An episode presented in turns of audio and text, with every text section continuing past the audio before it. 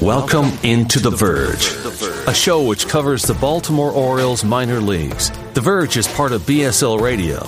Baltimore Sports and Life is dedicated to analysis and discussion on the Orioles, Baltimore Ravens, and the University of Maryland. The site has a team of writers providing coverage of those teams and houses live streaming content weekly. Join the conversations at the message board, like BSL on Facebook, and follow BSL on Twitter. On Twitter. On Twitter.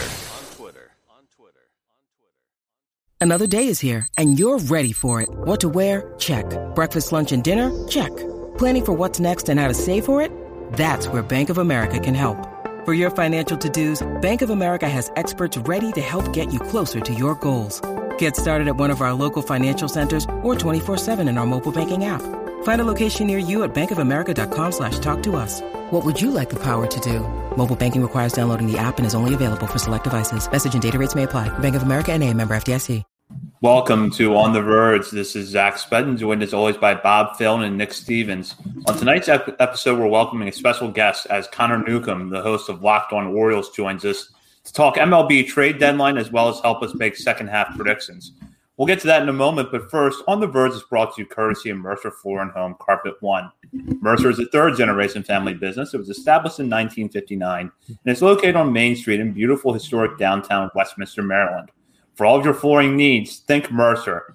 So something interesting happened over the weekend. Bob, Nick, and I actually met in person for the very first time after doing this show for the last 18 months.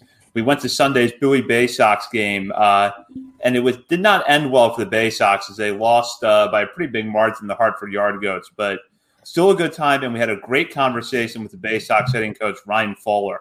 Uh, he gave us a lot of really good insight. If you follow our social media accounts, you probably saw a couple of video clips from that interview uh, yesterday. And I will tell you now that it is on our YouTube channel. So you can see the full video there. He talks about Adley Rutschman, Zach Watson, Toby Welk, Kyle Stowers, gets into some of the organizational philosophy on the approach to hitting. That's up on YouTube now. It's about 12 and a half minutes long. Definitely worth checking out. And for those that would like to listen to it as a podcast, good news. We have that coming later this week.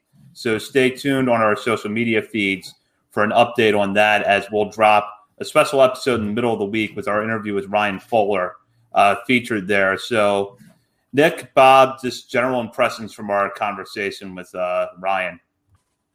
I think it was good. I think it was a fun conversation to hear him get the insights. I, I, honestly, I was thinking about it today. I just want to like sit in a room for like ten straight hours with Justin Ramsey and Ryan Fuller and just hear them talk about pitching and hitting. Uh, to be totally honest, because it was it was great. You can tell that these guys are very bright minds in the game, and it's fun to know that these Orioles hitters have a guy like that leading the way. So definitely pretty cool experience.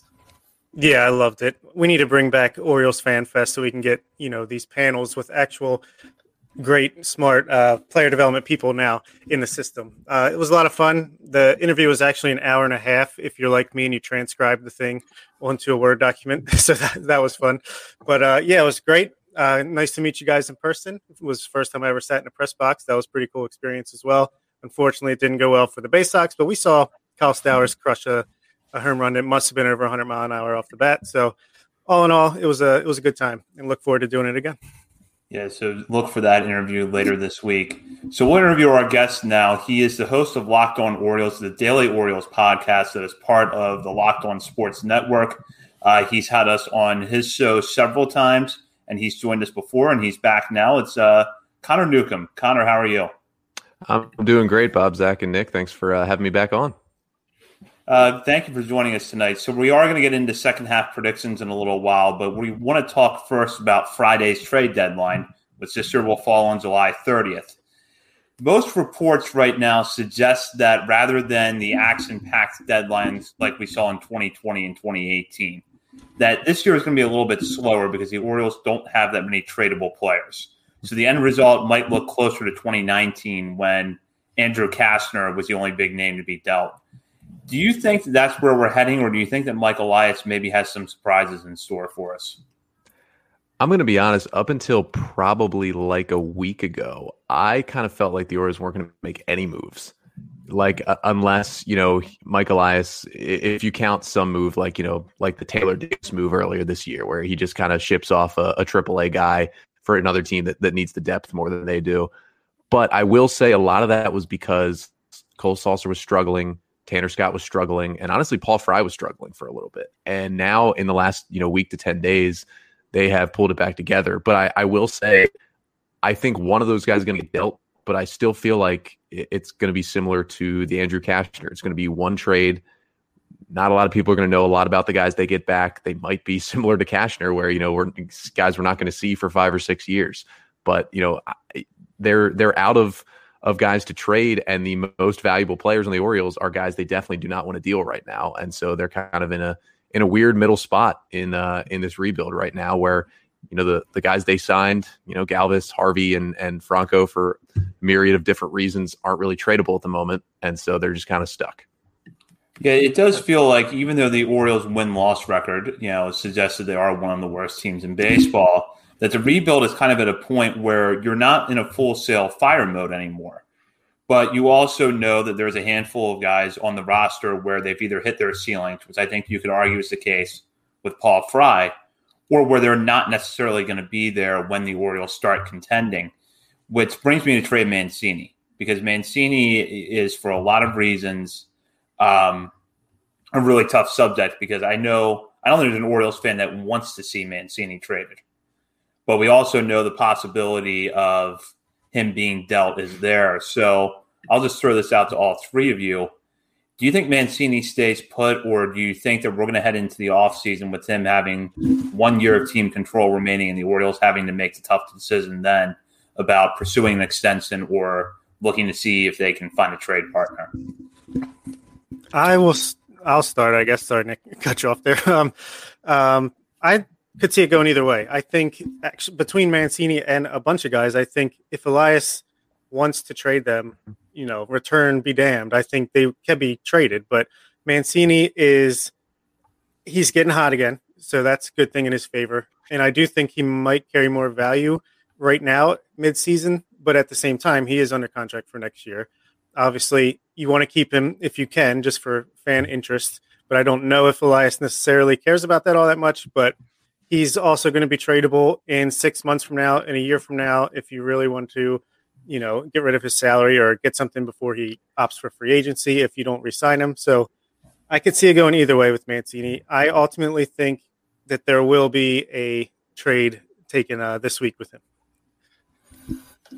I don't. I mean, I I see both ways. I mean, if you want to keep him and extend him, I'm cool with that. I could see how that could benefit the organization. I could also see how trading him benefits the organization, obviously. But I don't think we can ever count out Michael Elias when it comes to making trades. Uh, you know, I don't think we see anything shocking this week either, uh, unless you know some team decides to be really aggressive and unload for Mancini, or we get another Mychal Givens and Miguel Castro type trade return for Tanner Scott. But I think we're going to see a lot of trades that like only only like four weirders like us who can dig deep and find some good nuggets on these guys, and we like digging deep for that information, uh, and we can find enjoyment in that in those trades. But those Andrew Cashner type trades, but I don't think you're seeing anything big. I mean, I mentioned yesterday when we were at the game, I think the Padres do make a lot of sense for a trade Mancini trade just because it seems like now they want to dump Hosmer. I know the fans have been done with him for years now. You have Ryan Flaherty, you have Wayne Kirby, you have Manny Machado. This is like Baltimore West out there. I think they would absolutely love to have Trey Mancini in that locker room, which seems like it's probably the most fun locker room in all sports. Uh, but you know, I used to know the Padres farm system as well as I do the Orioles farm system, and now like I don't, I don't really know what's. It's all gone. I mean, they've traded pretty much everybody. Mackenzie Gore with the Yips, Luis Campusano is another catcher. Uh, Orioles fans, I'm sure, would love getting him. CJ Abrams, you're not trading CJ Abrams for Trey Mancini, so I don't really know what the return would be there. Um, so you know, there's been a lot of talk recently about you know prospect value is higher than ever before right now, and guys aren't trading prospects. So I think ultimately Michael Elias has shown the ability. I think maybe we can talk about the Jonathan Villar trade as one maybe question mark questionable trade, but I think we've seen he holds out for the best value for these trades, and unless that comes from Mancini, I, I think all these guys are probably staying put. Yeah, on on Mancini, I've I've talked about this a lot on on my podcast, obviously, and I, I think like this kind of goes against what Mike Elias has done for two years, but I think just blatantly for the PR, you can't trade him right now. Like that would blow up in your face more than anything else the Orioles have done. Like if we think, you know, the the copy pasta and the funny reactions to the Cashner trade and other things were bad, like it's going to get seriously bad if the Orioles trade Trey Mancini now. And I get the thought of, oh, well, what's the difference between trading him now and trading him in November? Well, you let him play out this full season. You see what he can do in this full year back from obviously missing an entire year, you know, after undergoing chemotherapy and and, and beating cancer. And and now you're kind of at the point where, you know, his value is not as high right now as it was even you know in May when he he had a big month for the Orioles and you know one point early this season he was a major league leader in RBIs. And again, the, those those first base corner outfield bats, the market on those guys is not as as big as it is for a lot of other players. And you know, you you look at that now and you look at, you know, a deadline that might not be as active where the guys are holding on to their prospects. And, you know, I see the Padres thing, even though they did just you know, acquire Adam Frazier and, you know, they maybe they move Jake Cronenworth to first base as they try to get rid of Eric Hosmer. And you could say, oh, where does Trey Mancini play there? Well, teams like the Padres and the Dodgers, they just find ways to to get guys on the field. But but still, I mean, I I honestly think they're going to move him in the offseason. I think it's going to be really hard for fans, but I think it's going to be 10 times harder if they move him right now in the middle of this season. And uh, you know, I think you can also hope that you know he was heating up this weekend. I mean, he hit a ball as far as I've seen guys hit one uh, at Camden Yards this weekend. He had two homers. He's swinging the bat well. You kind of hope that maybe he heats up, you know, in the second half and gets his numbers closer to the 2019 Trey Mancini. And then you can say to a team, here's one year of a guy who we just proved is fully healthy, could stick through it for 162 games, and maybe you get a little more value um, in that for that final year. But uh, I, I, know it's not the way Michael Elias operates, but the the PR of trading Trey Mancini right now when when you don't need to, I think would just be. I think it would just. I, I know a lot of fans are are upset now and turned away, but I just it would it would honestly take me to that viewpoint for a little bit if if Trey Mancini and and people who kind of understand what's going on. I think it would push some of them over the ledge. Yeah, I don't. I don't see now as the opportune time to trade Mancini for all the reasons Connor just mentioned. Um, the PR side of it and the fact that the market right now for those type of players corner outfield first base bats doesn't look that good. The one thing that I don't think Mike Elias is going to do is go into the 2022 season without a plan for Mancini. In other words, I don't think you're going to go into the spring training next year with Mancini still on the roster and no talk of an extension. If Mancini is in camp next year, that means to me an extension, if it hasn't happened yet, is right around the corner. Because I don't think Mike Elias is going to hold on to him with the idea of just riding it out until the trade deadline of 2022 or free agency. Because while my expectations for the Orioles are going to be higher next year, they're not going to be playoff higher. They're going to be like 70 and 92 higher. Um, so you know that if Mancini does go to free agency, he's not going to play for a playoff team in the meantime. And I think Mike Elias knows that, and for that reason, is not even if Mancini's not dealt now, that decision will be made sometime here in the next few months of are we going to keep him and make him part of the, the cornerstone for the next contending team or do we trade him? Yeah. I think too with the PR stuff, like I don't envision the Orioles spending a ton of money in free agency this offseason either. So it's not like they're going to be bringing in another big name player to to replace that and kind of make the fans happy. So we're going to have the rest of this season where it is a complete dumpster fire. You trade away Trey Mancini, who's beloved by everybody, and then next year, I mean, we're looking at looking ahead to one of our predictions when we talk about the rotation mine's not very like rosy uh, so and these top prospects i'd imagine unless there's some drastic change with the cba I, a lot of these top prospects we're not going to see till much later next year either so i mean you're looking at this roster with five more Matt Harveys and no one to replace Trey Mancini You start 2022. Yet no one's walking through those gates at Camden Yards next year. So that I, wonder how much of a factor that does play into all of this. No one would be happier if we sign him to a short extension, three years or so, than me. But I just can't see Elias doing it with, uh, like O's fan therapy on Twitter said, Adley we should expect to get some time at first base when he's up to limit his time at catcher. So unless Mancini is going to sign for like six or seven a million a year, which I don't think he is, I think the latest he'll be on this roster is about a year from now. So, talking about Tanner Scott for a moment, we'll go back to the bullpen. Scott has a few more years of team control left, but he's pitching really well right now. Um, if you're the Orioles, Do you hold on to him with the idea that maybe he can actually get a little bit better than he is right now, be a little more consistent, improve his command even more?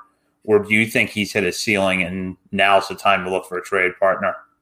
I think, me personally, you sell now. I mean, I saw this discussion online. I think a couple days ago. It was the whole the Tanner Scott debate. Do you keep him? Do you build your bullpen around Tanner Scott, or do you trade him now, try to get something of value out of him? And with me, like this team's not competing next year.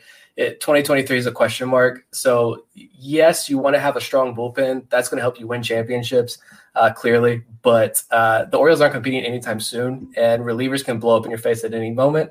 And so, me personally, I think if the team comes calling and offers you something healthy for Tanner Scott, I say see ya, sell high. I have no issues with that whatsoever. And I, I've been waiting years to see Tanner Scott finally pitch well, and it, it's sort of happening. But yeah, I feel like you got to deal him now.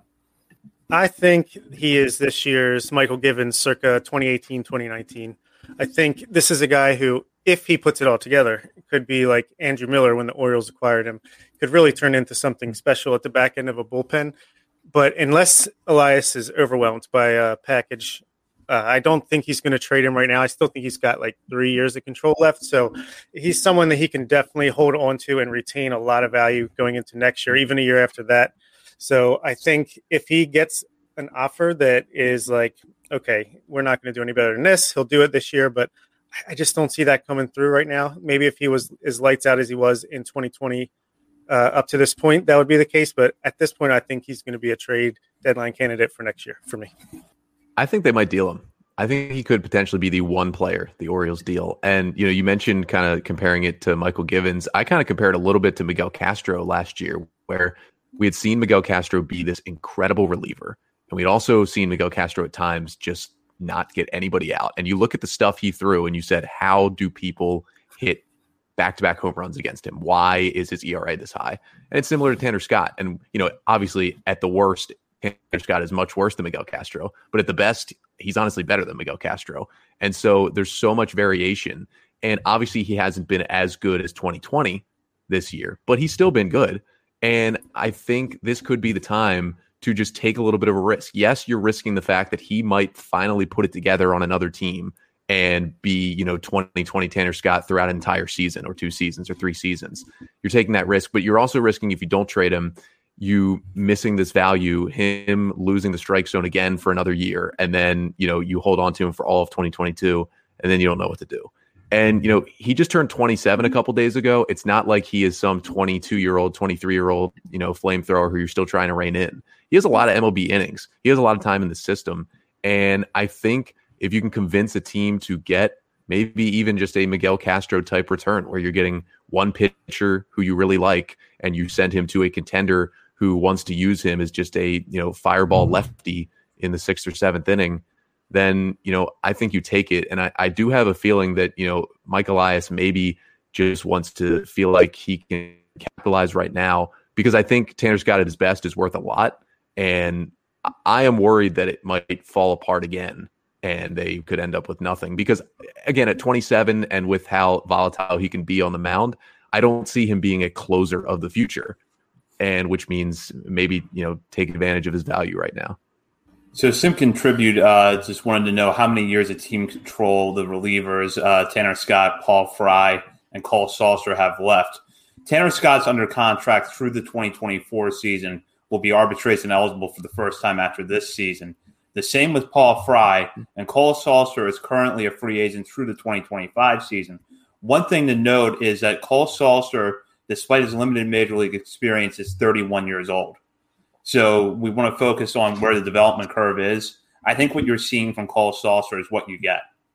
And that's exactly why I think he's going to be traded this week. I think him and Fry will both be traded. Actually, and Orioles stats statist status one. Sorry about that guy.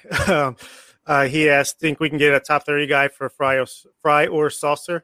I'm assuming he means in the Oriole system. Sulser, I think maybe not, but for Fry, I think we might be able to get someone that gets towards the back end of our uh, our uh, top 30 because, like you said, he's got three years left to control after this year. And one guy, I think I saw the Oakland A's are looking for relief pitchers, as pretty much everybody is. And I think they also need some help up the middle of their infield. So I have proposed a trade of Paul Fry and maybe Freddie Galvis if he can, you know, prove he's recovering from his injury in a rehab assignment this week for Colin Peluse, if that's how you pronounce his name. I think he's the 11th ranked prospect for them on Fangraphs. He just just looks like a, an Elias guy. He's a 23 year old in high A. He's got fastball, slider, changeup.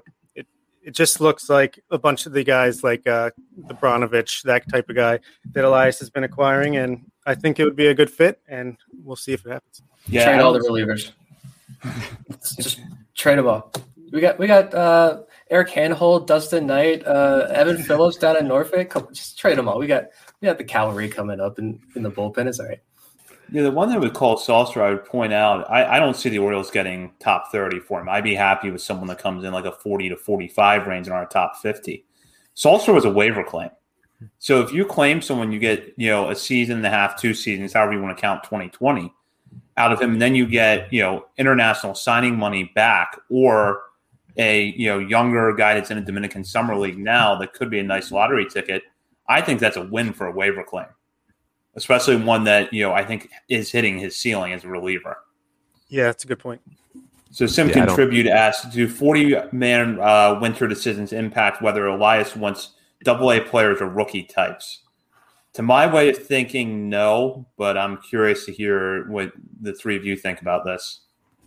I think long term, it's going to be kind of like in a best case scenario, it's going to be kind of like the Tampa Bay Rays, where they're constantly, it seems like, making trades to clear out guys that need to be put on the 40 man or were recently put on the 40 man and they want to make room for the next crop that's got to go on the 40 man. They're just constantly shuffling that. And I think if Elias's elite talent pipeline comes to fruition in the next year or two, that could definitely be a scenario. But right now, I don't think so. I think you just want to get the best guys that you can for the guys that you're able to trade. Yeah, right now the Orioles 40 man roster is not at the point where, you know, 35 of those guys are guys that you really, really want like you know obviously your top prospects are not on the 40 man right now. And like you know you, you go through the 40 man roster and you know you've got thomas eshelman um, you've got you know just kelvin gutierrez you've got you know richie martin is is still there. Um, you've you've got some guys who are extremely expendable on the 40 man roster which means you're going for the best prospect you know no matter what level they're at, you know, wh- where they need to be this offseason. You're going for the best players in your system right now. But I agree with Bob. Like, I would love the Orioles to get to that point where they need to clear 40 man spots for good players to give 40 man spots to better players. So, another question here from Sim Contribute. Any chance uh, Urias has built a modest market value, particularly with Galvis back relatively soon and Jones lined up for second base? He probably has, um, and I know that Eric Longenhagen, I think, included a blurb on his preseason report of Urias that he could be a utility type that contenders target at the deadline.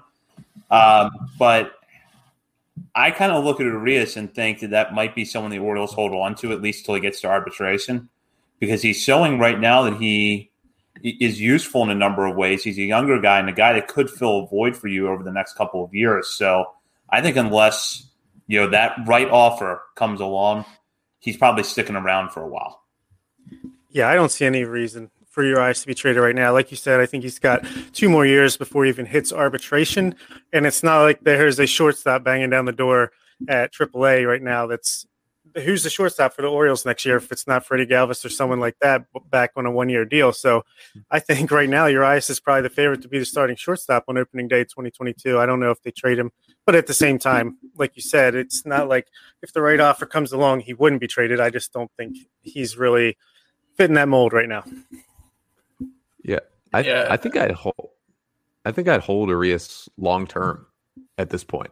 I mean, I talked when the Orioles claimed him on waivers from the Cardinals last year. Uh, I talked with Kyle Reese, who does a great job covering uh, the Cardinals system, and he kind of had a prospect crush on Ramon Urias when he was signed out of the Mexican League.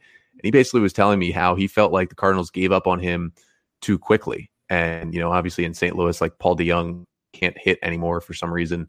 Um, and and you know, even though they have Arenado, uh, they're probably looking for another infielder. But I would I would hold Urias. I think you know he could be like if he's playing like this, like if he's your utility infielder, your your you know fourth infielder, whatever it may be, and filling in for injuries on a on a better baseball team, like I like him. He's got a lot of years left. Like I wouldn't even think about dealing him unless, of course, somebody came along with this crazy offer. But it hasn't even been long enough for another team to come along with some great offer. I mean, it's been you know two months of of good play at this point.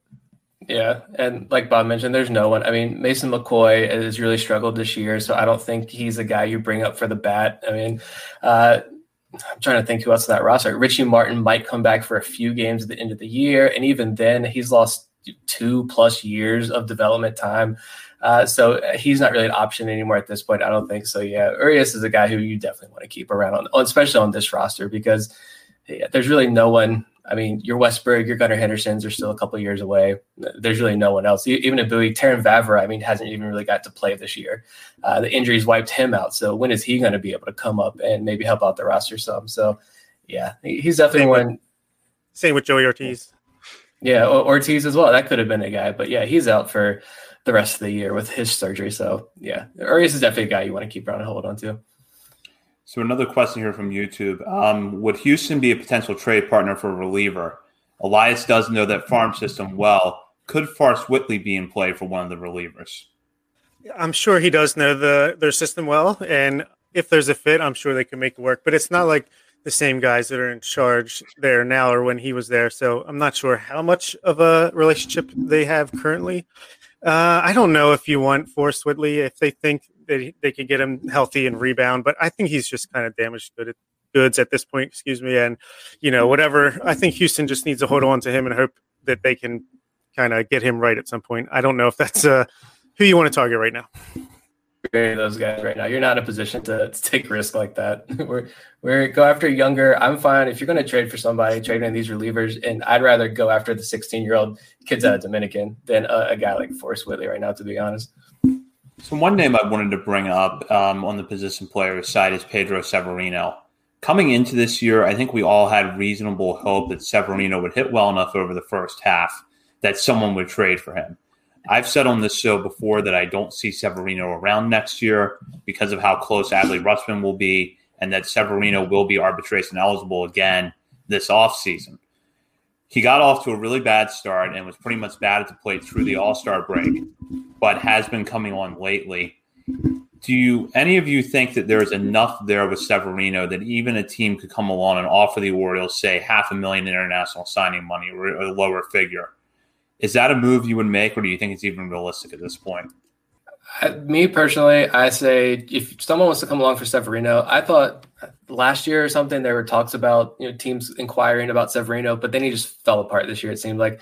But if you're a team that wants to take a chance on him, I know catchers are thin, and he does have that offensive potential now. If there's a team that wants to trade him, I say go ahead because I at this point I think you bring up Brett Cumberland bring him up. Let's see what the bat can do offensively. And maybe next year, if we have a DH in the NL and Cumberland can swing the bat well, that's a guy you maybe throw in a deal somewhere in the offseason to boost up a trade with an NL team. Because uh, we know Cumberland's defenses might be a little hit or miss behind the plate. And I think we we want that defensive stalwart behind Adley when he comes up, and Cumberland's not going to be that guy. So I, I want to showcase Cumberland's bat right now at the major league level and see what we got.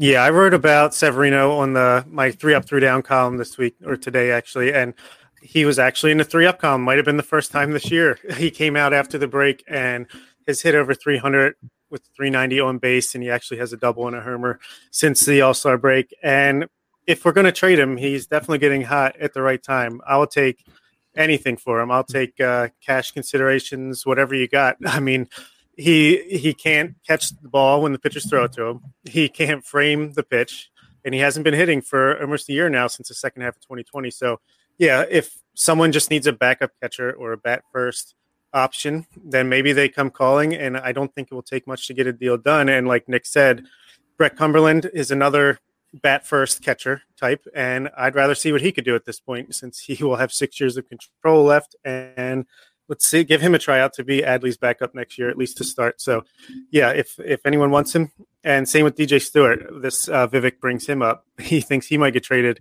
I think he neither one will be on the Orioles in 2022, at least on the 40 man roster. So, yeah, if anyone wants them, come and get them. But I think it's more likely than not just like a, a DFA situation at some point. You guys can clip this and put it on Twitter if if I end up being wrong, but there is a negative chance that DJ Stewart or Pedro Severino is traded. I mean, they they don't bring value to the Orioles, honestly, at this point. Eh, they're not going to bring value to another team. And and to be honest, like there's teams who are going to add kind of those under the radar backup catchers. When you add those guys, you're looking for a good defender with a kind of a sneaky bat. Like uh, when the Padres added Nola last year at the deadline, like you know a guy who they, they thought could project with a better bat. Pedro Severino, like the I don't, I don't think he has a sneaky bat. Like he's probably a better hitter than he's been this year, maybe, but he you need somebody who can like at least somewhat control the game a little bit. And he's just he'll be on the Orioles the rest of the year. They'll probably DFA him and Stewart in the offseason. Yeah. If you're looking for a catcher, I'm probably calling up maybe Pittsburgh and going after like a Jacob Stallings type deal yep. for for sure.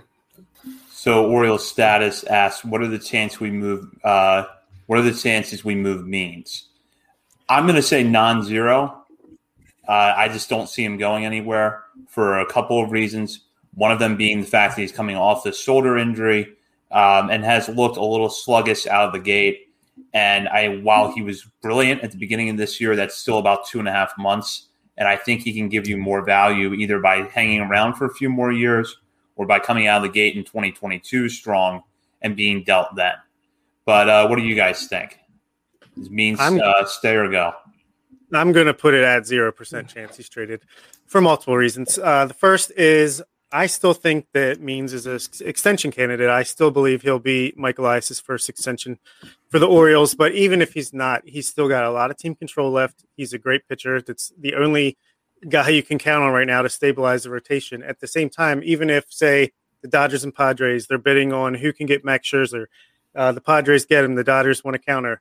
They're not going to offer enough to the Orioles to justify trading John Means to them. I don't think, especially coming off the injury the questions with the sticky stuff, which I think is a little overblown, but he's rust, rusty just getting coming back from injury. So I just I don't see a fit right now. Maybe at the soonest this offseason or next year you might be able to start thinking about that, but I just I don't see it happening.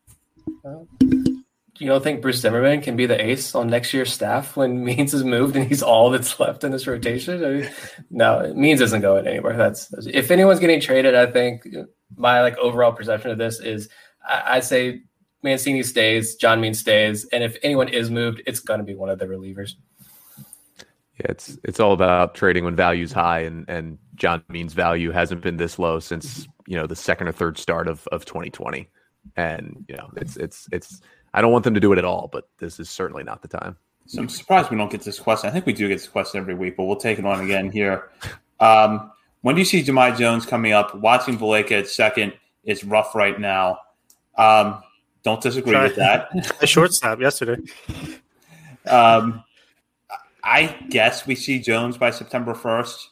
That's kind of a game, like kind of something that I can't really predict anymore. I feel like, but I'd say maybe later in August we see Jones.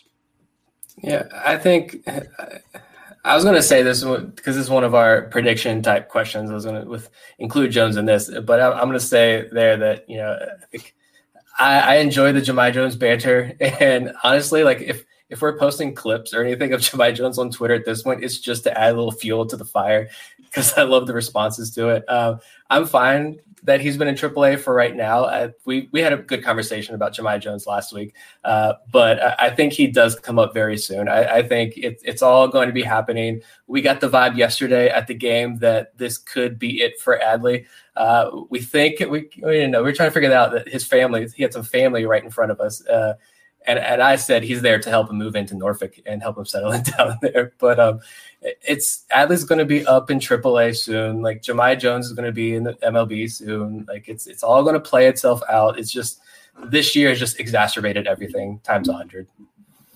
Yeah, and Bartholomew, do not apologize. We'll take this question every week if we have to.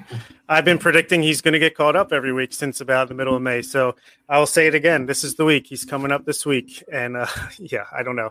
Yeah, I know it's so hard right now as an Oriole fan with the product that's being put on the field, but just have some patience. It'll happen. I know Connor feels the same. Hey, after three home runs last week, Pat Lake is not going anywhere. So uh, everyone might just have to hit the brakes on that one. Plus, we got to wait for Jahmai Jones to win a uh, minor league Gold Glove before he can get to the majors. So we'll see him next year.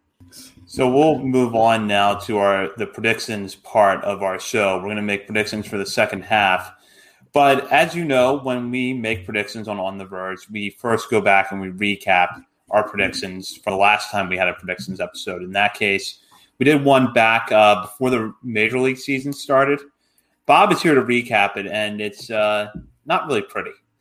And thank you to Bob for going back and uh, pulling all of this for us. Yes, it was it was so much fun to kind of realize how wrong we all were. I mean, listen, predictions they're they're meant to be wrong. So uh, hopefully wrong in a good way. I'm expecting that's not the case, but all right. So here we go our opening day predictions. We started off with who is going to be a rookie of the year finalist, if anyone, from the Orioles. And I predicted two Orioles would finish in the top three of the rookie of the year. Um, I thought Mountcastle would win, and Dean Kremer, of all people, would come in third place. Um, Nick also thought Mountcastle would win rookie of the year, and Zach was a little more modest and put him at second place. So there's still a chance he could he could finish in the top three. I doubt he's going to win. What What do you guys think now? Uh, I think I have lots of thoughts about Dean Kremer that I'm just gonna like keep to myself because I don't. I'm not in the hot take business or industry, but um, I, I, have some pretty spicy takes there that I just. Dean Kremer's not finished in the top three of any award, uh, probably ever. I'll say that. I would. uh I would say that Mountcastle still has a chance. I think to win AL Rookie of the Year. I mean, to be honest, Vidal Bruján and Taylor Walls just both got sent down, and Wander Franco's hitting like 190. So, hey, that's better than Jared Kelenic. yeah, yeah, and Jared Kelenic uh, hasn't had a hit since like uh, I think he was in Single A. So, uh, you know, there's still a chance here. Yeah, the I didn't have Mountcastle winning it because I thought that between Kelenic and Franco, one of them would win, but that's not looking like the case right now. So you can't rule Mountcastle out. Yeah, I think uh, Adolis, for some reason, I'm blanking on his last name. The Texas Rangers outfielder is probably the favorite right now. Yeah, Garcia. Is it Garcia? Yeah. Okay. There you go. Thank you. uh, we nailed this next one the prospect graduations by the All Star break. We all said Ryan Mountcastle, Dean Kremer, Keegan Akin, and Bruce Zimmermann. So I think that is the case. So those are the four that have graduated. Congratulations to us. Might be the last one. Players traded before the deadline, which is kind of uh, fitting right now, as this is the episode we're talking about. Zach, you said Paul Fry, Pedro Severino, Freddie Galvis, Maikel Franco, and Cesar Valdez would all be gone. I mean, that is a heck of a busy trade deadline if, if all that goes down. Not going to happen now, but. uh, Nick, you said Pedro Severino as well, Paul Fry as well. Uh, Tanner Scott, which you're sticking to, your guns there. Uh, Shawn Armstrong, and you had Pat Valaika getting sent out for a nice haul. I don't know if that was traded or I actually just said he's just like released into oblivion, but either way, he's sticking around forever. You didn't say traded for what, so we'll, we'll give it to you. I went with Santander, Mancini, Matt Harvey, Maikel Franco, and two relievers. I did not specify. Again, busy, busy, busy. Uh, I don't think that's much of a possibility, if any, Mancini. And maybe if someone's buying into the fake accounts out there that fooled me yesterday, Matt Harvey's going to the Nationals for uh, 11th ranked prospect. But uh, all right, who makes their Orioles debut first, Jahmai Jones or Rylan Bannon? All three of us said Jahmai Jones, but that still hasn't happened. So Rylan Bannon is poorly he's hitting. He's on the 40 man, so he might get his chance first. I think in the end we'll all get this one right, but the fact that it's July 26th and that question has not been answered yet is kind of surprising to me. I figured that we would see at least one of them by now. Yeah, for sure. Most at bats and innings pitched for prospect eligible players. Of course, we all said Ryan Mountcastle for uh, hitters or at bats, excuse me, and that is correct. Uh, Zach and Nick, you both said Dean Kremer, and I said Bruce Zimmermann. I'm not sure exactly who has more innings pitched, but doesn't really matter. We can't talk about Dean Kremer anymore, right? No, please don't. He's he's turning into my Chance Sisco now. Uh, we went wild on the home run leader predictions. At least I did. I had the top five. I had Mountcastle with 33, Mancini with 31, Hays with 29, Santander with 27, and Franco with 23. I'm. I think that the final answer might be under on all of those. Nick and Zach, you each said Mountcastle would lead the team in home runs as well. Nick, you had them at 29, and Zach with 32. Most surprising debut, I had Brett Cumberland. I think that could still happen. So crossing my fingers there. Uh, Nick, you said Tyler Irwin, who I believe we saw him pitch yesterday for Bowie and kind of get lumped a little bit. We saw him do something yesterday, if you want to call it pitching.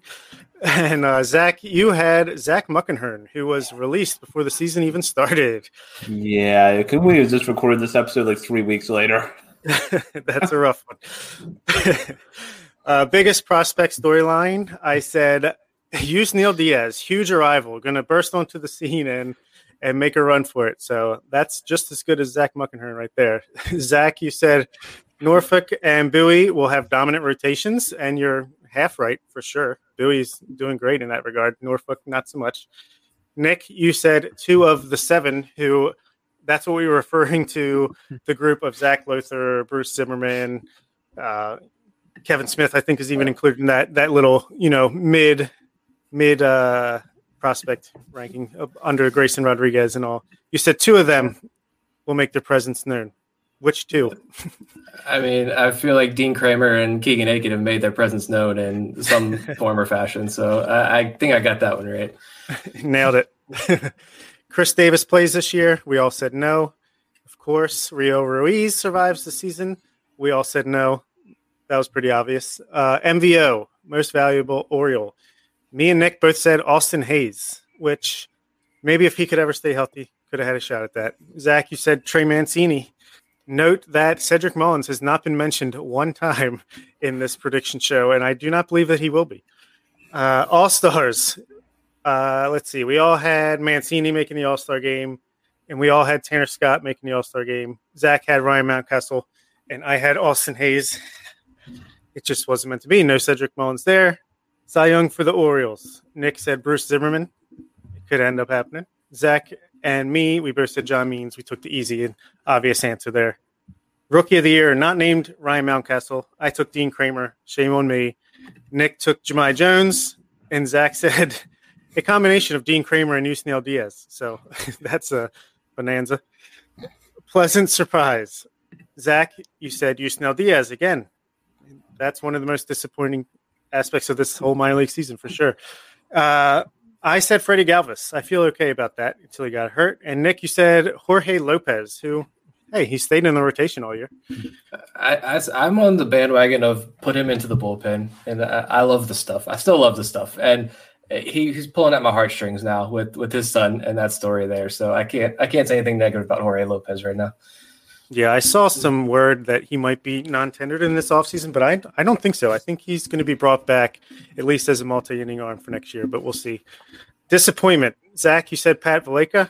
I think by our comments tonight, uh, you nailed that one. Nick said DJ Stewart. Ding, ding, ding, two for two. And actually, this is one where we all did pretty good because I said Pedro Severino will be untradeable. And uh, I feel really good about that. World Series, Let's see if we still uh, are going to stick with these predictions. Nick, you said Atlanta Braves over Tampa Bay Rays. Yeah, that's not happening. Braves are done. Zach, you said the Dodgers over the Twins. Well, of course, the Twins are going to do like the 1914 Braves. They're going to win. They're going to win however many games are left on the schedule, and they're going to go to the playoffs, and they're going to win the World Series after they get Byron Buxton to sign an extension for ten dollars. It's all going to just fall right into place. No, they're not going yeah, to the. World Series.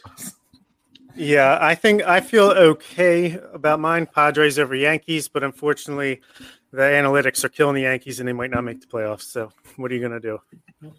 And we had a whole bunch of over unders, but I really don't think they're all that interesting. We mostly had the same answers. So maybe we'll check back on that at the end of the season. So now we get into, and this is Connor can now play this fun game with us where we're going to have our mid-season predictions. And I'll let Connor actually go first on this one, which is will any player or players not currently on the 40 man roster be called up before the season ends? If so, who will they be? I mean, Mike Elias has shown that he's willing to call up any pitcher, and so the most deserving one right now is Dusten Knight. And uh, we, I mean, we got to see him at some point. And uh, if honestly, if he does a backflip on the mound at, at Oriole Park, that that'll be that's a successful 2021 season to me. Um, so I will definitely take Dusten Knight, and then other than that, the the options don't look um, nearly as great. Maybe if if something happened uh, with injury wise, you know, we could maybe see like a Zach Jarrett, but I, I think uh, I'm going to say Dusten Knight. Yeah, I, am going to go with Brett Cumberland. Uh, just because, like I mentioned earlier, I, I want to see how the bat plays. I think this is a good year to go ahead and see how he does at the major league level. Um, I do think that maybe, yeah, it's probably going to be a lot of pitchers though. Shawn Armstrong could probably come back. I mean, Evan Phillips is there, Connor Wade's there, Cody Carroll, uh, Fernando Abad. I mean, just relief arms that aren't part of the future, but they're going to help you hopefully get through a week at the major league level. Um, it's kind of like a wave of depression just kind of set over me just reading off those names. Those are the guys we're probably going to see later this year, but uh, at least you can say positively that Shawn Armstrong hasn't been just like bullied to death down in AAA over the last week or so. So there's there's at least that. But I'm going with Brett Cumberland. All right, so I think we're going to see a few on the 40 man shuffle. Uh, I think my relievers or my pitchers that we could see added are a little more optimistic than uh, Nick's there. I have Dusten Knight, Manny Barreda, Marcus Diplan, and maybe Eric Hanhold. So a little bit better. I think Brett Cumberland will be up at some point. And I also put Zach Jarrett. It's going to be pretty embarrassing for Yusniel Diaz when Zach Jarrett makes his major league debut before him. I'm going to go Dusten Knight and Brett Cumberland. Uh, I think Cumberland's going to get there because of all the reasons we've talked about tonight. I think he's major league ready at the plate, and you just want to see what he can do. Dusten Knight, we know the Orioles are going to need relief help. I think he's about as strong as an option as there is down there right now. Um, so I suspect that any of those guys. So to Orioles status one, who just asked the question, um, Michael Baumann. Baumann is on the 40 man roster, so he's not eligible for consideration there. But I'll just throw that out there. Do you any of you think we see Baumann uh, in the majors this year, or you think he's pitches in the minor leagues for the rest of the year? I'm gonna say no, just because I mean his last couple starts, he's looking really good right now, and, and the velo seems consistent. Uh, but yeah, I don't. It's been a long road back, I think, for Baumann this year, and I just say keep him. I'm fine with keeping him in Double A, to be totally honest, if they want to finish out the year there. Uh, but uh, he's definitely not making the majors this year. Hot take. I think he will. End of September. I think he'll get some time in the bullpen. I think we'll see him uh, in AAA at some point. Maybe a couple more Double A starts if he keeps pitching this well. Get him in that Norfolk rotation. Um, maybe even just get him and and somebody else up there who we'll talk about, and just give Dean Kremer a breather. That might might, might be the best move. Uh, I think he makes it to Norfolk, but I don't see him making it to the majors this year. I just think that with how cautious the Orioles have been so far, and rightfully so, that they've been cautious. I don't think they're going to rush him. I actually think there's a better chance that they put Kyle Bradish or Kevin Smith on the 40 man roster and have them make their debuts before they put Baumann in the majors this year. So for our next uh, prompts, you got it, Bob? Do we want to answer Nathaniel's question about Spencer Watkins? What are our thoughts and hopes while I get that up? Yes. Uh, so I'll just say that I think Spencer Watkins looks good. He's keeping the Orioles in games, and that's all you can ask for. If he does that for the rest of the year, I'll be very happy. Yeah, I think it's, it's, a great story, and it's one of those stories that I feel like this year, you know, it's only could happen with the Orioles, which which is really cool. And I mean, as long as he stays, I mean, who knows? I mean, maybe the Padres they need pitching help and they'll trade for him. Uh, but no, um, I think as long as this, he finishes strong, I mean, he's going to be a candidate to be in next year's rotation, and I'm excited to hopefully get him back on the podcast after the season. If he can have the command that he showed in the last start, I mean, he's going to be quite all right at the major league level, but that's going to be tough to top. All right. So, what's our most surprising major league debut going to be for the rest of the season? Let's start with Nick. Uh, most surprising debut, I'm going to go with, I'm going to say Robert Neustrom. Uh, you kind of mentioned the Connor mentioned the Zach Jarrett thing, and uh, you guys are talking about how embarrassing that would be for Yusniel Diaz. But I think Neustrom, you know, is, is a pop up guy this year. Uh, I feel like there's always a little bit there with him, but this year I mentioned he's been a really good case study for what the Orioles are doing with hitters. Uh, pretty successful so far in his AAA call up, and I think if maybe some guys get moved, they go ahead and dump some guys from the 40 man roster.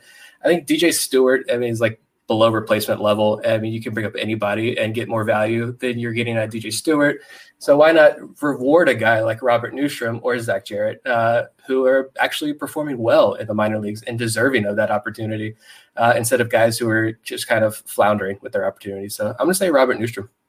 Richard Z approves. I'm going to take Neustrom as well for all the reasons that Nick just mentioned. And I don't think it ever hurts in the later part of the season to, if nothing else, have that extra power bat um, around, even if you're not going to play Neustrom every day just to put him out there, you know, as a late inning substitute or to let him start two or three days a week would be good experience for him. Um, so I, I'll say Neustrom. I like the Neustrom pick. Um, I'm going to go maybe even more off the radar, but a guy who actually played at the same college as he did. I mean, I just feel like they might try out Mason McCoy, not because he's particularly earned it with his numbers at AAA, but I think they were counting on Richie Martin to be that kind of depth infielder with the defense that he has and with him maybe being out for you know this this whole season they may not get him back at all you know and with the shortstops coming up behind Mason McCoy like Ortiz and Vavra if healthy could be knocking on the AAA door next year. And so maybe you want to at least give Mason McCoy a bit of a look and and that might happen at the end of September. That's an interesting pick but how about this for a surprise debut? Yusniel Diaz. Um, maybe if he can finally get through this turf toe, get healthy, start hitting a little bit, and then uh, he makes his debut and all is uh, forgiven. that definitely would be a surprise right now. Um, uh, will Grayson Rodriguez and or Jordan Westburg earn another promotion before the season ends? Uh, we'll go Zach first. I've struggled with this one. I think talent wise, they've earned it, but my guess is that Rodriguez pitches out the rest of the year um, in Bowie. And I do think that we'll see Norfolk, or uh, sorry, we, we will see Westburg there before the year is over. I think that he's playing well enough to earn it. He probably will start next year at Bowie anyways. So the opportunity for him to get some at bats late in the year there, especially with the fact that Joey Ortiz is not coming back this year. We don't quite know what Terrin Vavra's status is. And with that in mind, there is an opportunity for Westburg to go to Bowie and get at bats. So I think Westburg gets promoted, but I think Rodriguez, you know, is left in Bowie to dominate the rest of this year. I'm going to say that Grayson Rodriguez, actually, his poor start this weekend made me change my mind. I was going to say he gets promoted to Norfolk before the end of the season, but it's not so much that, you know, he was so bad. He still struck out five guys swinging in the five outs he recorded. But it just shows he's human. And I think, you know, just let him stick in double A, finish out the year, and then start triple A next season. And Westburg, that's a tough one for me. I could see it going either way, but I'll say he stays at high A Aberdeen for the rest of the season as well and just starts next year at double A. If if all else fails, just count on Mike Elias being conservative with his promotions. Yeah, I I uh, all due respect to like Malkin Canelo and Alexis Torres, but um, you know, especially as you said with Vavra and Ortiz out, like Jordan Westburg's been so good at two levels, and he was such an advanced college hitter when the Orioles drafted him. Like, you know, he was pretty polished for a college guy at Mississippi State. I think he's ready for double A. When I had Zach on Locked on Orioles last week, I went a little bit of a hot take and gave him my minor league MVP for the first half, um, just to be so consistent at two different levels and, and basically, you know, go up a level and not lose a step. I think he could do it again. And honestly, you know, with the Orioles, you know, ability to, you know, promote Bradish and Kevin Smith, you know, fairly quickly up to AAA. I mean, I've talked about how, you know, Rodriguez was obviously just too good for high A. He, you know, after that start two starts ago, like he looked too good for double A against a good like Torkelson Greene lineup in the Tiger system. And you know, I wouldn't give him too much time in AAA um, because I, I think it's probably good for him to continue to dominate Double A and feel good about the season. But maybe you give him two or three starts at the end of the year. Yeah, I think Rodriguez is a maybe. I, I, said last week on our show that I think Rodriguez looks just about major league ready. Not that he's going to be promoted to the major leagues, but he looks that good. I think he could hold his own, and maybe that's just from watching Orioles pitchers. It's got me a little little off kilter about uh, what high quality pitching looks like at the major league level. But um, I think he's at about 65 innings right now, and if you're looking at eight or nine more starts, if he stays in Bowie, that's about 100, 110 innings. And if I was doing the math right. Uh, so I think the Orioles probably we've seen how they've kept pitch counts low with some of these top prospects, their innings low, uh, so or at least manageable. So I, I, I don't know if they'd be willing to move him up to to Norfolk and say, all right, give us three or four starts against AAA competition, ramp it up a little bit right before we shut you down. Uh, if especially if we can make it, knock on wood, uh, we make it through this whole year healthy. That would be my only concern there. Uh, but he's definitely earned that promotion if they do give it to him. Uh, but I'm going to say no. And Westburg, uh, you have to move him up. I think he's about mastered high A at this point. And if anything, get him up in that Bowie locker room with with that coaching staff and that lineup because Aberdeen's been kind of rough this year right now. And I'd say get him on a winning team. Get him with these other hitters in that lineup with Stowers and Zach Watson, and let's see what these guys can do. But yeah, Westburg Westburg's going to be a fast, fast riser, I think, in this system. And to counter my own points, um, you, someone's going to have to replace Adley Rutschman's bat in the middle of that order. So why not Jordan Westburg? And for Grayson Rodriguez, I think I saw today that the AAA season goes about a week or two longer than the AA. So maybe if they just want to get him a couple more starts at the end of the year, they move him up then. So for the record, when we go back and listen to this in a couple months, are you flipping your prediction on Westburg? No, I'll be the oddball because if just go the opposite of what I think, then uh, seems to be right based on history. All right.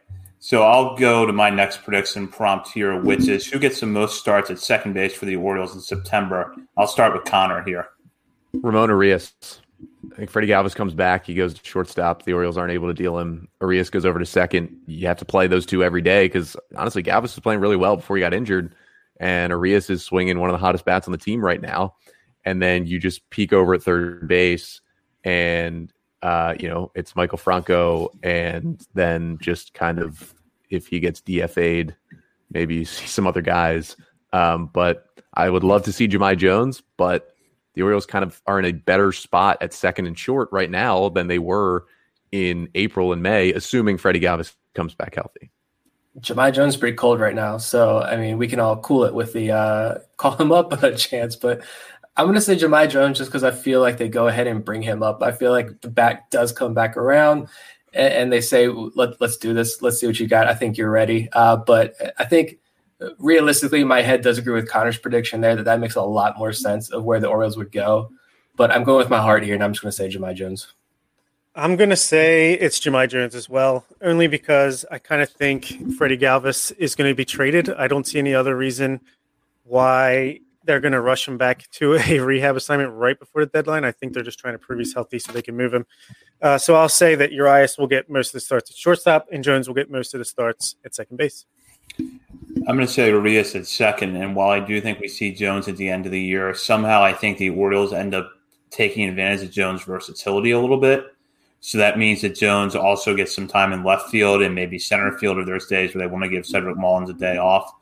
And so I suspect that while the number at second base might be kind of close at the end of the month, that Urias will have more consistent time there and uh, end up with the most starts. All right. So the next question is is mine, and I'm actually on cue this time. It's pretty good. Um, Coby Mayo finally broke out with the bat last week in the FCL. Hit three home runs in two games. Uh, he walked. He's walked in nine consecutive games, and he's just seems to be seeing the ball a lot better after just mostly hitting singles in his first few weeks there. Do we think he's going to make it to Delmarva before the season is over? I'll start and say I don't think so, just because Delmarva already has a lot of young guys down there who I think probably finished the year. And they've already seen that Colton Cowser and Connor Norby, they want them. Uh, it seems like they're going to be set for Delmarva soon. I think maybe, maybe even looking at some of the other college bats they drafted, like uh, Collin Burns, maybe. I, I really – I'm more iffy on him, but uh, Donta Williams from Arizona, I think he's a guy you could probably put up in Delmarva. So I just don't see, think there's any room. And Mayo's so young, I don't see any harm in keeping him in the FCL for the rest of the year. And then start him at Delmarva next year, and if you need to bring him up at Aberdeen quickly, then you can do that, kind of like what they did with Westburg. But I think just enjoy the numbers we're getting out of Sarasota from him, and and we know Eric Garfield's going to keep us uh, uh, locked in there with the videos of him. Locked on.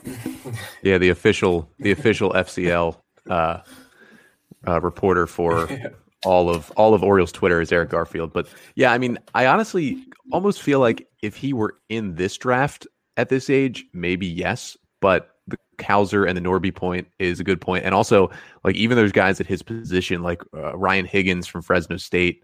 Um, you know, he is a third baseman. He's older. Um, you know, they're going to probably start him at the FCL, but just because of the age difference, you know, he's got three plus years on Coby Mayo. Um, I'm sure we, you know, if they're looking for strictly a third baseman, I'm sure they, you know, move up a, a guy like Higgins over him. And again, there's there's no uh, real, you know, destruction to to him in any way to just let a teenager, you know, even if he's dominating the FCL, let a teenager dominate the FCL for the rest of the year, live in Florida, and uh, get his confidence up going into 2022. Yeah, I don't think he makes it to Delmarva either. The stats might justify it, but I think there's enough. There are enough bats coming out of this draft class that are going to go to Delmarva most likely. That there's probably not going to be room for him, and I don't see any harm in just letting him, you know, get on a hot streak down there, dominate, and start at Delmarva next year. Yeah, I think there's a chance he could force his way up if he just starts obliterating uh, FCL pitching over the next couple weeks, but yeah, it's like you said, with all the guys that are just about to come in, and it actually seems like these position players are going to get time uh, in FCL and then hopefully Delmarva.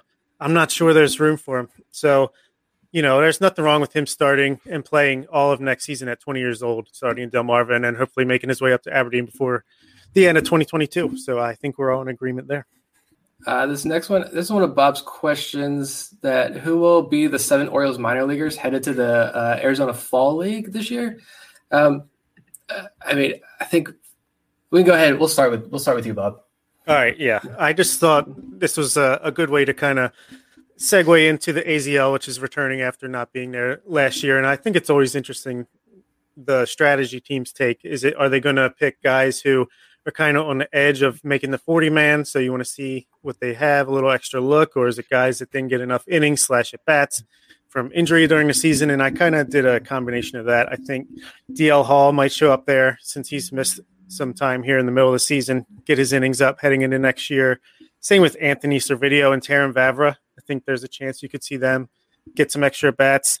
Yusniel Diaz or or Zach Jarrett, whichever one doesn't make their uh, major league debut this season. I wonder if that's kind of like a let's see what you got, show us before we make a decision. Nick Vespi, he, uh, same thing. He missed some time, and especially out of the bullpen, I think he could use a couple innings. And Cameron Bishop is another one I had, and last and, and really the one with the bullet, Adam Hall, because I think he's a uh, a guy that needs to be put on the forty man or else be risked, which I don't think would happen taken in the Rule Five draft. But he's had a disappointing year, so maybe give him one more chance to reestablish himself. So I'm going to go um, similar to what Bob had there. I'm going to go with Terrin Vavra. I'm going to go with Anthony Servideo. Then I'm going to go a little bit different path. I want to see what Kyle Stowers does against the top prospects in the game. So I'm going to send him there. I also think that we see Cadyn Grenier there because Grenier is Rule 5 eligible after this season. And I think that you've seen enough, you know, he's been streaky at the plate this year, but you see what he does. Um, beyond that, I I don't think we see DL Hall, but I wouldn't be surprised to see maybe a Kyle Brnovich there because of that. Again, see what he does against older competition. Uh, so I'm at five now. Yeah, so I would say that those five. I'll throw in Maverick Handley too. Uh, just thinking that that might be interesting to see what he does handling different pitchers, see what he can do at the plate, and then I'll put in Jordan Westburg. Um, he's having a really good year. Showcase him among the top prospects in the game. See what he does. So I'll predict those seven. Nice. Yeah, I like Westburg. Um, that was going to be my first choice, just because you know if he rises up to Double A, you want to keep him at around that level of competition, and if he doesn't, maybe you want to give him that look um, before next year. I think kind of um, Ortiz and Vavra are also good choices, uh, just because of the injuries, and, and uh, I do you know, I feel like they might want to fully shut down DL Hall, maybe, but I'm thinking if he comes back at the end of the year, maybe they add Hall, um, which gets me to four. Um, Stowers, I agree with. Um, I think he's a guy who they start thinking about that. You know, where does he fit next year? Where does he fit among our prospects? You know, this year is going better than people expected for Stowers at Double A. Um, and then other than that, I guess Adam Hall. I mean, I guess let him run out there against the top prospects and see what happens. Again, you know, he's not even he's not even 20 or you know he's just about 22 now so you know he's still got a chance and then um, i had a couple more names i like the the grenier pick but maybe just um, i was going to throw out robert neustrom i know he's he's facing better competition in aaa now um, but i think he has risen better than anyone thought and so despite getting to face like 4a pitchers which will help them get a read on him you maybe want to have him face some of the best arms as well all fall and maybe really you know continue to get a look at Neustrom because I think he's in a better spot now than than at the beginning of the season and really in a better spot in the system than I think anybody thought. I think if pitchers, I'm probably I think I don't think we see a lot of the top guys. I think we see a lot of Cameron Bishop type pitchers probably go this year because I feel like the Orioles will probably want to control that more, keep them in Sarasota in, in their own labs. I'm gonna throw out one more name though and, and say this is one I want to see. I want to see Lamar Sparks out there, get more at bats, get more playing time, and let's see if you can hit these guys. Because if he can bang it against these top prospects, then uh, we can send Lamar Sparks stocks uh, up a little higher. I'm just I'm holding on I'm holding on to that. I can't let go of Lamar Sparks. Hey, he's been playing good of late.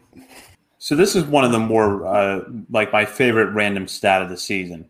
Despite you know being one of the Orioles' most reliable relievers, Tanner Scott does not have a save this year. Does he get a save with the Orioles before this season ends. I feel like he has to, right? Come on, let's give him one. Why not? Everyone else is getting a shot. Uh, it can't be much worse than uh, I don't know. I'll say yes, but if if Nick is right and he's traded, then clearly time is running short. Yeah, I'm saying no because he gets traded this week. I'm going to say no. I, I also think he's going to get traded, and and he did. He had his chance. He was one pitch away um, last week against Tampa, and uh, I just they have so many options now. Even if he's not traded, like I feel like Wells, Tate, Fry are kind of all above him in the you know carousel that has been who's the Orioles closer. And so I'm going to say no either way, whether he's traded or not. I'm going to say yes because I think that if he isn't traded, there is still um, you know window for him to get saved. Obviously, before the year is over. Even if he is traded, though, I get the sense that the Orioles Marlins series is going to be kind of tight.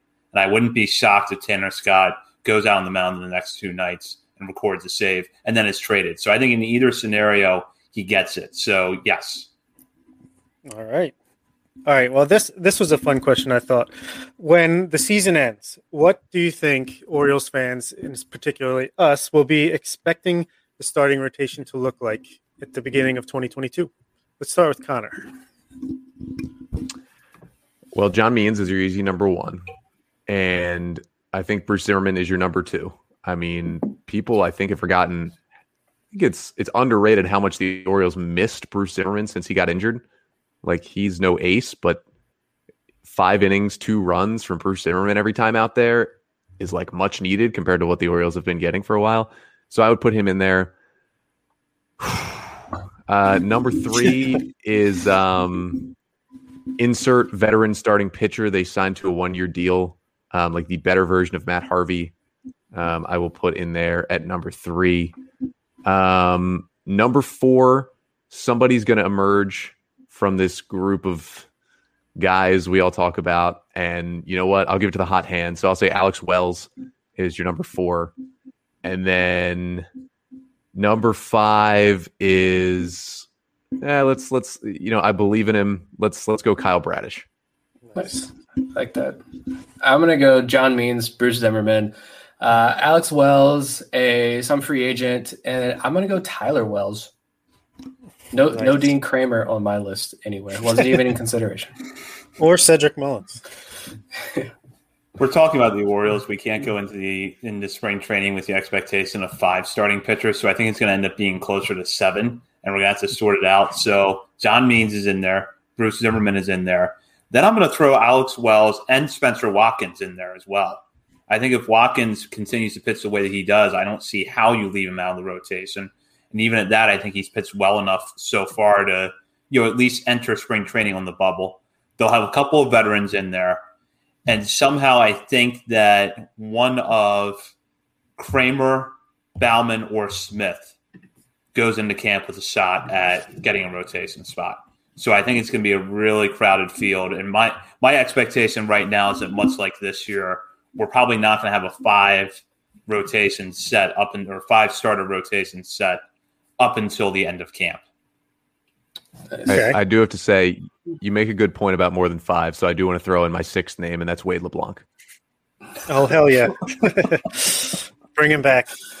we need him. Oh, uh, honestly, it would not have been that bad to have him this year. A little bit longer. You've been okay uh, for the Cardinals.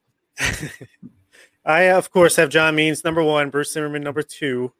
Uh, I put veteran free agent slash Spencer Watkins uh, at number three. I think you know you see what Watkins can give you. Obviously, we're rooting for him for the rest of this year, and then you bring him back next year to compete with that Matt Harvey uh, King Felix type, hopefully better, that they bring in for the third spot. And then I had Alexander Wells four, because I just think he's going to do pretty well here the last last year. And then I think either one of Michael Baumann or Kyle Bradish is going to win that fifth spot in spring training. So one will be five, one will be six. Yeah. Hope to see some of the rookies, but we'll see. Uh, which 2021 draftee has the most impressive short campaign to close out the year? Uh, we'll start with Connor. Oh, I mean, well, I guess I'm the most well versed on all these draft picks, considering I am trying to do an episode on every single one of them. Um, I mean, to be honest, I think um, you know we're people are gonna jump on Colton Cowser like every time he strikes out, probably, and just start tweeting under slot, under slot. Orioles are cheap. Um, it would be really nice for him to be the one who has the best end of the season. I feel like that would just make things uh, a lot less um, you know, vitriol on, on Orioles Twitter. Um, but honestly, for me, um, I just hearing about Donta Williams and about how much like people just thought he was kind of a fourth outfielder, um, light hitting, you know, defense first center fielder. And like honestly, talking to some Arizona people about him, he was kind of, you know, started his career kind of like a Cedric Mullins and was thought of as a Cedric Mullins. And so I think Donta Williams, his power really came in his senior year at Arizona. And all of a sudden, that left handed bat went from a singles doubles guy to a guy who was a serious power threat. And, you know, he's a little bit older, um, so he could get to Delmarva pretty quickly. And I think uh, he will surprise some people because people were surprised he went as high as the fourth round. I'm going to go safe pick and go with Colton Cowser. Um, I think that he'll do well in the Florida Complex League and I think that he'll do well when he gets to Delmar. But it, I, somehow I sense that Cowser is going to be one of those hitters that even if you don't look at his stat line, um, you know, each season in the minor leagues and think, wow, you know, that guy was the best hitter in his league. I just somehow get the sense he's not going to be overmatched anywhere. And I think you're going to see that this year out of the gate. So I'll go with Calder, although I agree with Orioles' status uh, one here that Norby's going to look good from the get go as well. Yeah, I um I was really close to going with Norby because I think he is going to rake from day one, like he, uh, Orioles status said. But I end up going with John Rhodes.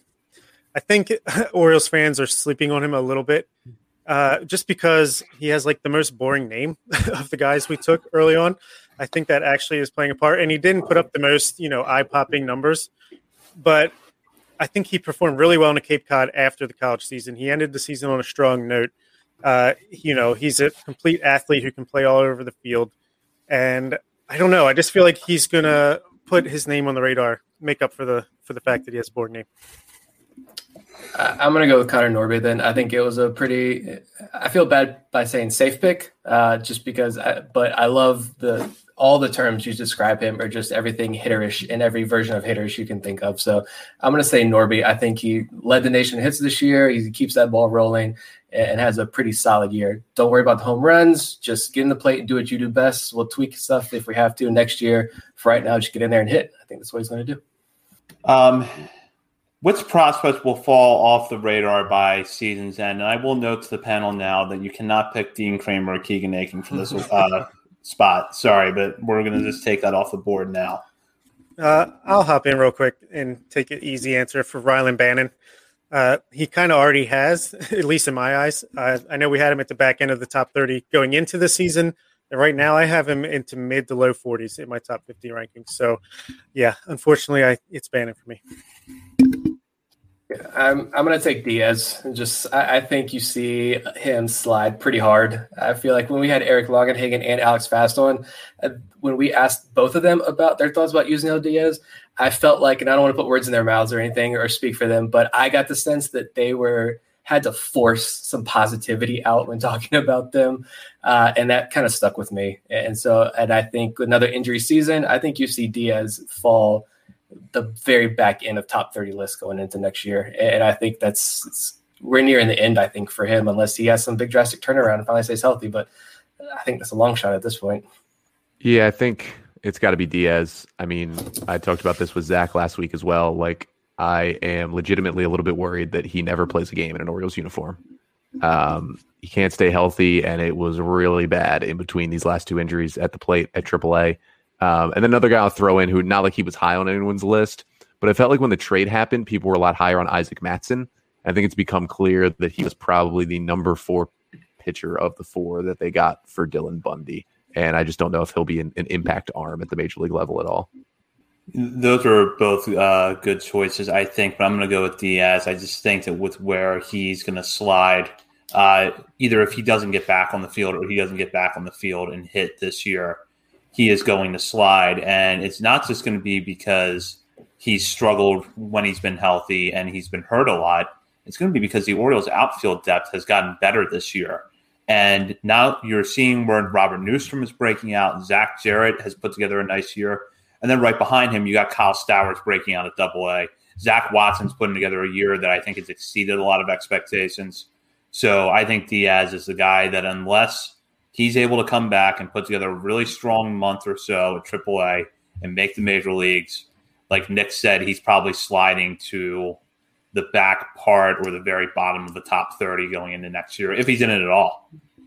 Yeah, for sure. Um, my next prompt is the Future Closer Award. And let me clarify that as current minor leaguer, future closer for the major league team for the Baltimore Orioles. Let's go with Zach first. That's a tough call right now. I um, I like Shelton Perkins quite a bit, and I really want to you know see what he does as he moves up. But I also get this sense that uh, a few years from now, we're to be looking out at the center field gate, and Zach Peek's going to be running in uh, out of the bullpen there. So, I, as much as I like Shelton Perkins, for right now, I'm going to take Zach Peek with Perkins or Ignacio Feliz as my backup. Nice. Can't go wrong with Shelton Perkins. Uh, I'm going Nick Vespi 2022. T-shirts are being printed right now. Free yard sign. Go to nickvespi2022.com. Sign up for my newsletter. It's really just Nick Vespi highlights in your inbox every weekday morning. Nick Vespi. I've uh I've been on this train since like last year, and so I'm just going to continue it. Um, I think Michael Baumann ends up in the bullpen. And I think he's just a good enough pitcher to be the Orioles closer and kind of be a like fireman closer where he gets you more than three outs. Yeah, I think that's definitely a possibility.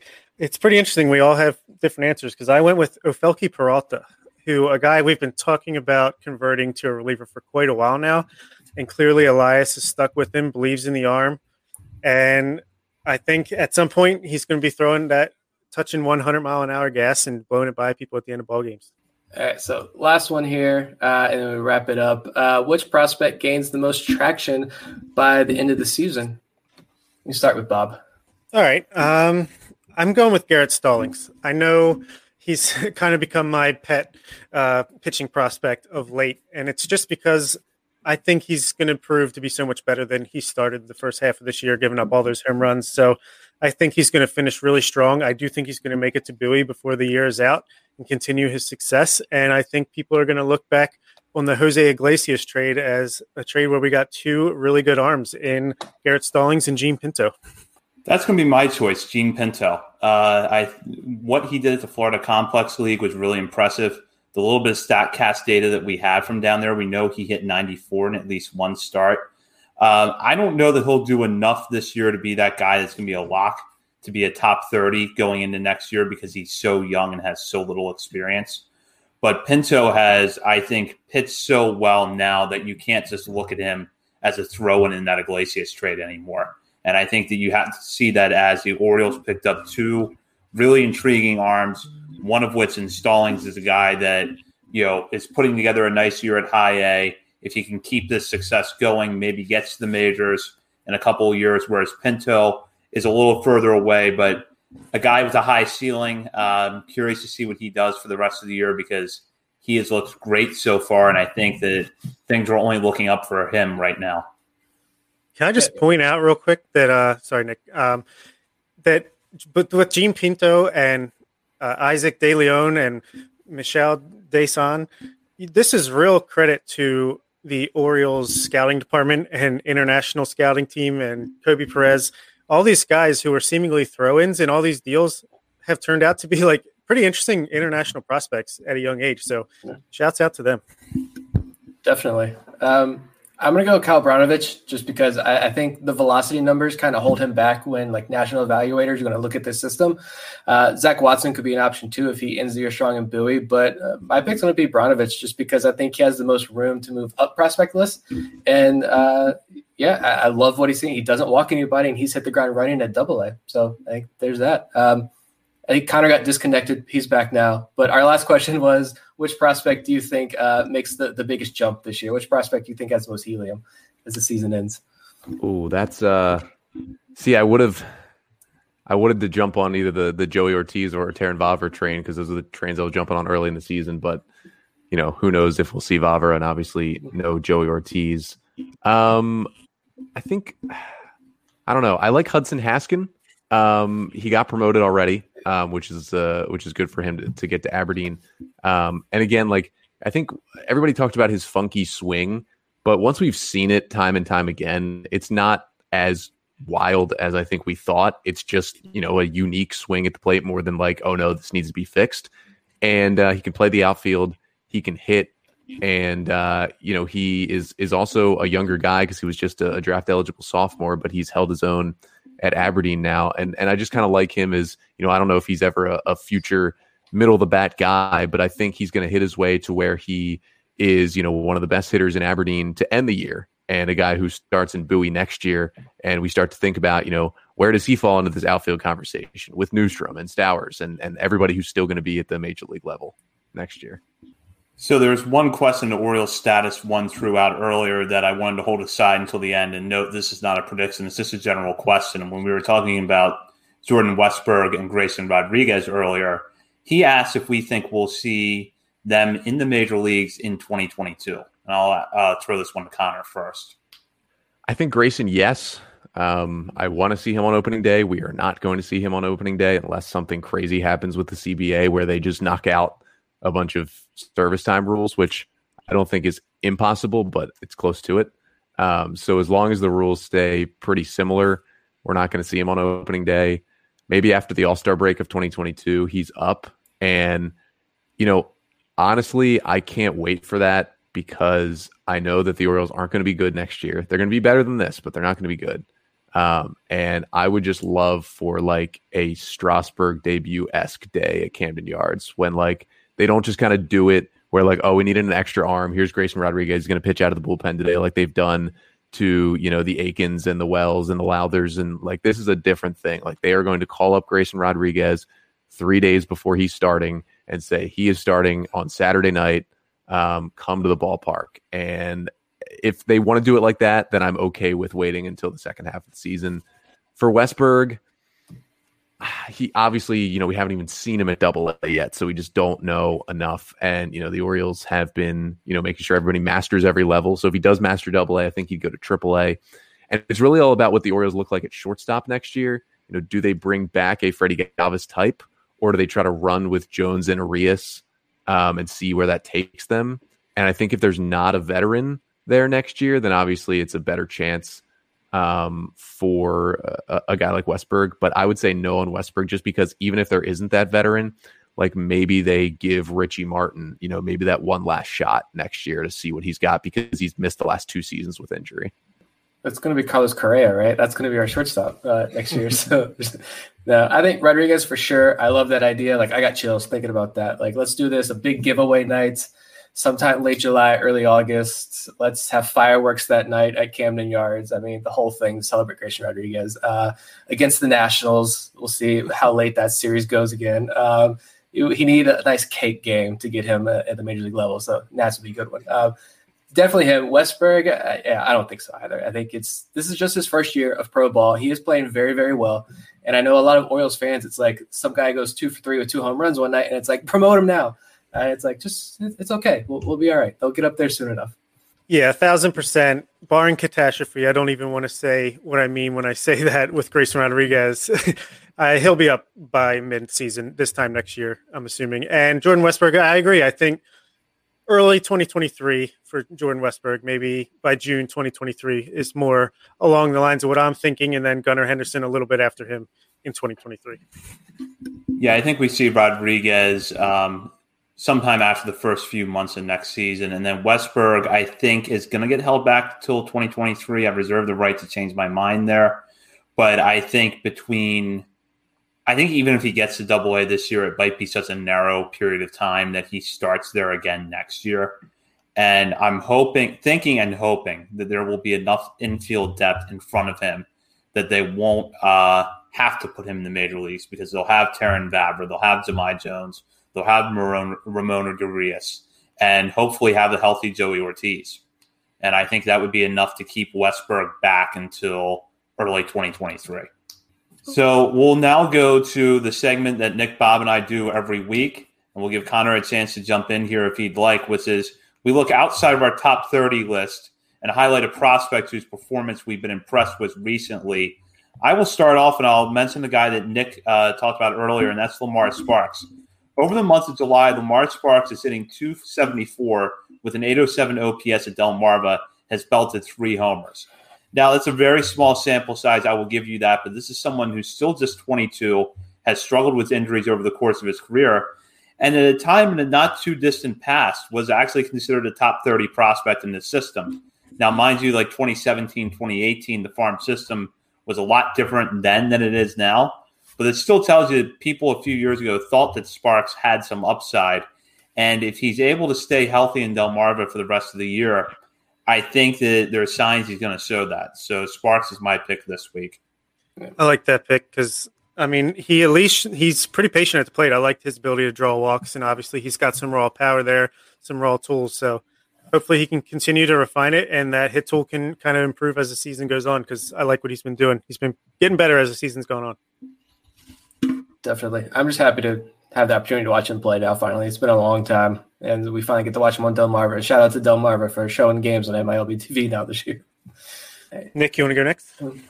Yeah, I'm going to go throw out Garrett Stallings. Uh, I know we kind of mentioned maybe opening this up a little bit more, and so Stallings is kind of on the back end of our top 30 list, so I'm going to throw him in there. His last couple starts have been fantastic. His last th- three full starts, he had a fourth one that was shortened by rain, but 19, 19 innings pitched this month, a 0.95 ERA, 0.8 for a whip, 15 strikeouts, three walks, only one home run allowed after he allowed like seven last month in June. Um, you know, if he's figured out how to keep the ball in the ballpark while keeping the walk rate down, I think Stallings becomes much more interesting prospect now this year. So great month for him. It's really good to see that. Yeah, I think he'll be in Bowie fairly soon. Like I said earlier, my guy is going to be Zach Watson, who was the last of the Johnny Rizer, Kyle Stowers, Zach Watson trio, who seemed to be connected throughout the years here to make it up to Bowie. And I think it's just pretty cool. We talked to Ryan Fuller before the game, like we mentioned, and he had a lot to say about Zach Watson as well. He said, you know, for as slight of a frame as he has and as fast as he is, he actually is showing some surprising uh, exit velocities. He his game winning hit was 103 miles an hour uh, on Saturday night, and then he said he hit the ball as hard as he ever had in his career, but it happened to be foul. So I just think it's cool that a guy with that can play that good a defense and steal a bunch of bases uh, might have some room to grow as far as hitting for power in the outfield. We got a lot of outfield depth in the Orioles, and don't forget that Zach Watson is one of them. I'm gonna I'm gonna jump in and go way off the the beaten path, way off the list, um, because this is the kind of guy that I enjoy to see doing well um, guys who come in from indie ball and get signed into the organization. Um, and Gregory Vasquez, who was a pitcher the Orioles signed a few weeks ago out of indie ball, and his first couple appearances were okay in Delmarva. Uh, but I believe on Sunday, out of the bullpen, two innings, uh, no runs, one hit, five strikeouts. Struck out five of the seven batters he faced. And you know he he had been around affiliated ball for a little bit, then went to indie ball. He's only 23 years old, um, and they liked his stuff enough to you know with the depth they already have in the system to pluck him out of indie ball. And that's always awesome stories when guys like that uh, can start moving up the ranks. And again, he's a little bit older, so you know hopefully if he pitches well, he can at least get to Aberdeen where you know the guys are uh, mostly around his age, and then we can really see, you know, what did the Orioles uh, see in this guy when signing him out of out of independent baseball. That's funny because go ahead, Nick. I was gonna say that's that's how you that's how you end uh, one of our episodes there, pulling off uh, the big deep name. I was gonna say that's funny you mentioned him because I saw his name pop up and I'm like, oh, this must be one of the older guys from the FCL. Let me look more into him. No, signed him at Indie Ball. That's pretty interesting. So yeah, clearly they saw something that they liked. So definitely someone to keep an eye on. It's a really good pick, Connor. We like kind of having those kind of players highlighted in this segment. And as uh, our regular listeners know, Nick, Bob, and I do that every week. We're going to continue to do that for the rest of the season. So, Connor, before we wrap up tonight, again, thank you so much for joining us. But can you uh, tell our listeners where they can find Locked On Orioles and uh, to check out what I think is one of the best Twitter accounts in Orioles Twitter, which is at Locked On Orioles? Yeah, you can follow me there at Locked On Orioles. Uh, we'll tweet out whenever the you know podcast episode comes out. Try to get a lot of content going on the account. You can follow me at Connor Newcomb underscore as well on Twitter. And then the podcast uh, every day, about a you know twenty five to thirty five minute episode, Monday through Friday. Um, right now, we are fully in draft mode. Um, I didn't expect the Orioles to be winning as many games right now, uh, so I guess I should focus a little bit more on the major league team as they win. But uh, we are going to profile every single draft pick and undrafted free agent. They're each going to get their own segment on their own episode. Um, if you're watching this here on on Monday night, uh, tomorrow on Tuesday, uh, Carlos Tavera, the fifth round pick, the right hander out of UT Arlington, uh, going to talk to his pitching coach uh, Brady Cox from UTA on tomorrow's episode, who had nothing but great things to say to say about Carlos, and basically was like, "Yeah, this guy is uh, a first or second round talent if he's at an SEC school." and he just maybe got a little overlooked uh, being at UTA. But uh, definitely some exciting stuff coming on on everybody getting drafted. Absolutely love it. It really helps uh, get to know these guys right out of the draft and get more excited for them as they make their entrance into the system. Yeah, Connor, we really look forward to hearing that, and thank you again for joining us tonight. And uh, as I mentioned at the top of the show, be sure to look for our full interview with Ryan Fuller that uh, is on YouTube now and will be posted as part of a special podcast episode this week. Uh, so we'll have info at that over at, at BSL and the Verge on Twitter. Be sure to join Hop on Baltimore Sports and Life. Uh, check out the latest content, Orioles, Ravens, college sports, and more. And hop on the message board to join the discussion there. Uh, for Nick Stevens and Bob Phelan, this is Zach Spedden. You've been listening to On the Verge.